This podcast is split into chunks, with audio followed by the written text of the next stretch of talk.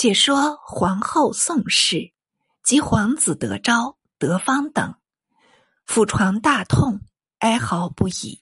就是皇帝光美，亦悲泣有声，独不及晋王光义，意在言表。内侍王继恩入劝宋后，并言先帝奉诏献太后遗命传位晋王，金匮密封，可以复事。先请晋王嗣位，然后准备治丧。宋后闻言，索性拨涌大嚎，愈加哀感。光义瞧不过去，以劝慰数语。宋后不禁气告道：“我母子的性命，均托付官家。”光义道：“当共保富贵，幸勿过虑。”宋后。乃稍稍之哀，原来皇子德芳系宋后所出，宋后欲请立为太子，因太祖孝友姓程，世守金匮遗言，不欲被蒙，所以宋后无法可施，没奈何，含忍过去。此次太祖骤崩，自思孤儿寡妇如何结果？且晋王手握大权。是不能与他相争，只好低手下心，含哀相助。光义乐得客气，因此满口承认，敷衍目前。太祖夺国家于孤儿寡妇之手，故一经宴驾，即有宋后之悲，报应之速，如影随形。月日，光义即皇帝位，大赦改元。即以本年为太平兴国元年，号宋后为开宝皇后，受帝光美为开封尹，晋封齐王，所有太祖廷美子女，并称皇子皇女。光美因避主讳，一名廷美，封兄子德昭为武功郡王，德芳为兴元尹。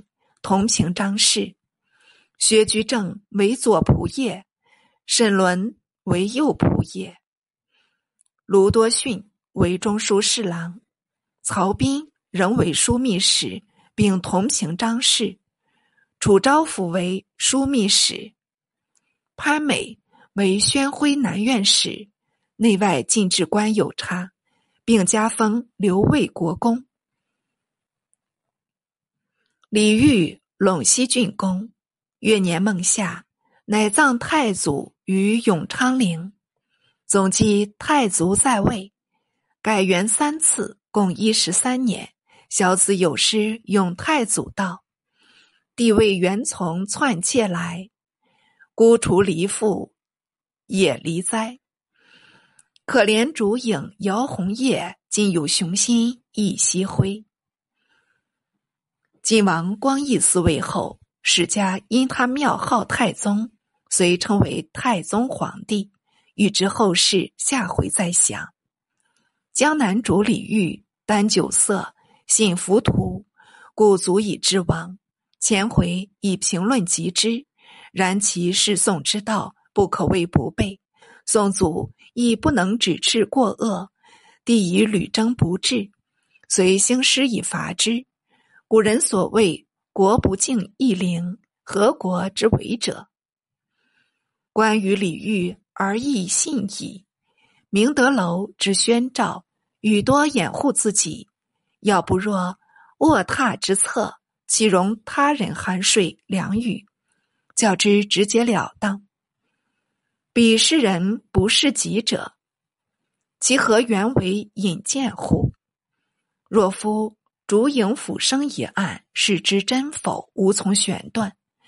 故何不于太祖大建之先，内集一亲，外召宰辅，同意启门，面请顾命，而乃秉人独事，自起流言，遗诏未闻，拒而即位。甚至宋后有母子相托之语，此可见当日宫廷实有不可告人之隐情。史家无从录实，因略而不详耳。